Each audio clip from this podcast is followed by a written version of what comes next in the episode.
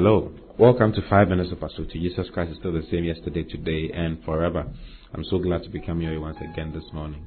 Well, yesterday we started talking about the four kinds of judgment, and we mentioned the judgment of sin, then we mentioned the Bema seat judgment, then we mentioned the judgment of the sheep and goat, then we mentioned the white throne judgment. Hallelujah. And uh, yesterday we, we spoke about the judgment of sin and uh, what it was. You know, sin has been judged in Christ already, brothers and sisters. There's no need for you to worry about going to hell because Jesus has gone there for you. I think that is wonderful knowledge. I mean, it brings confidence into your life. You are not going to go to hell. If you are born again, you have received Jesus as your Lord and personal Savior, the Bible says sin has been judged once in Him. And that is all. He has made sacrifices for sin once and has sat down on the throne of majesty on high. So there's no need to worry about going to hell. Now you need to be worried about people who are going there. Pray that they will receive Christ and preach to them and help them come into the body of Christ. Help them get to know Jesus. That is your job. That is what we are supposed to be doing. Hallelujah. Now, the next thing that I want you to see is the Bema seat judgment. And that is a judgment for you and for myself. It's for believers. Hallelujah.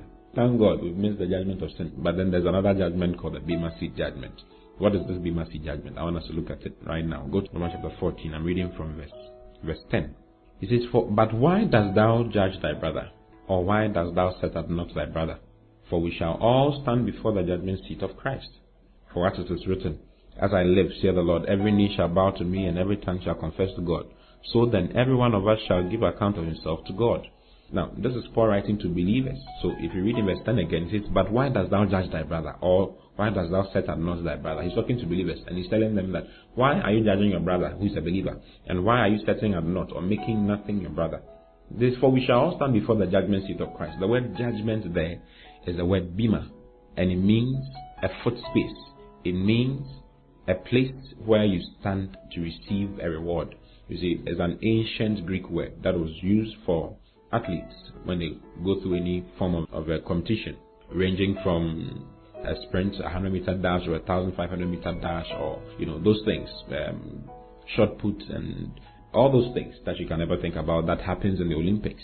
Okay, you know the one who wins is given a medal or is given a crown. During those days, they were giving them crowns and giving them rewards you see, the seat upon which the man who gives you the reward, or the one who organizes the thing gives you the reward, was called the bema seat.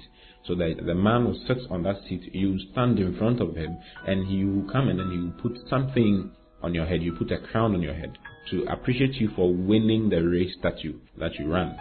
Hallelujah. The same thing is going to happen to you and I one day. One day we'll stand before God, and God will judge us based on what we did in the body. Now, go to 2 Corinthians chapter 5, verse 10. It's very important that you understand these things. It says, Wherefore we labor that whether present or absent we may be accepted of him.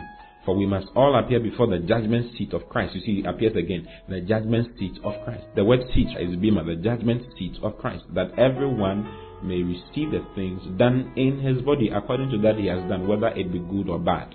And it says, Knowing therefore the terror of the Lord, we persuade men, but we are made manifest unto God, and I trust also are made manifest in your consciences.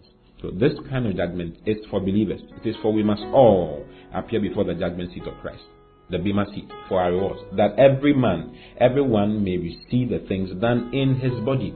You see, done in his body, or done. The word his is actually italicized, meaning that it's not there originally. It's supposed to be done in body according to that he has done, whether it be good or bad. So every single thing you do as a believer in the body, in the body of Christ, really, he's not he's not talking about just anywhere. What your works. He's talking about your works now. Hallelujah. What you do as a believer. Now, tomorrow I'm going to make sure you understand this very, very well so that you, you don't think it is law.